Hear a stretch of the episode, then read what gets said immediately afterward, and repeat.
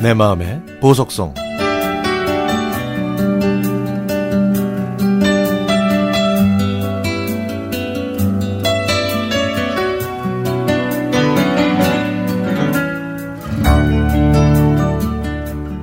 저는 미술 교육을 전공했지만 그 전공을 살리지 못한 채 다양한 일을 하다가 결혼하고 아이 낳고 그냥 평범하게 살아가다가 작년에 초등학교에서 미술 담당 교사 일을 하게 됐습니다. 교사를 하고 싶었던 저에게 하늘이 준 마지막 선물이라는 생각이 들 정도로 정말 기뻤죠. 아이들이 예쁘고 사랑스러워서 하나라도 더 알려주고 싶었고, 미술이 신나고 재미있다는 걸 알려주려고 작년 1년은 정말 힘든 줄 모르고 밤새워 열심히 수업 준비를 했고, 쉬는 날에도 오직 학교 생각밖에 없었습니다. 시간에 맞춰 출근하는 새벽의 쌀쌀한 바람도 좋았고, 붉은색 석양을 보면서 퇴근하는 것도 행복했습니다. 그런데 올해는 재계약을 못했네요. 그래도 더 좋은 기회가 오겠지. 좋은 일이 있을 거야. 속상해하지 말자고 제 스스로를 위로했습니다. 저는 수업 때 아이들한테 스티커를 줍니다. 안 떠들고 뒷정리를 잘하면 스티커 개수를 다르게 줘서 스티커를 많이 모으는 순서대로 선물을 먼저 고를 수 있게 했죠. 선물을 정하지도 않았는데 수업이 끝나면 스티커를 받겠다고 고사리 같은 손에 스티커 표를 들고 오는 모습이 그렇게 귀여울 수가 없었습니다.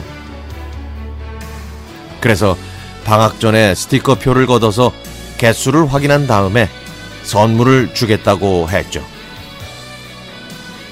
이제 마지막인데 아이들한테 어떤 선물을 할까 고민을 하다가 요즘 위생에 신경을 써야 하는 시기라 제가 직접 비누를 만들어서 선물하기로 했습니다.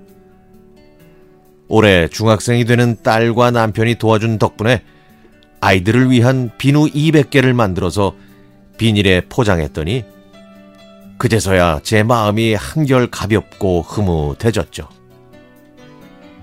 그런데 개학 전날 학교에서 문자가 왔습니다. 학교가 있는 지역에 코로나19 바이러스 확진자가 발생해서 내일부터 강제 휴교에 들어간다고요.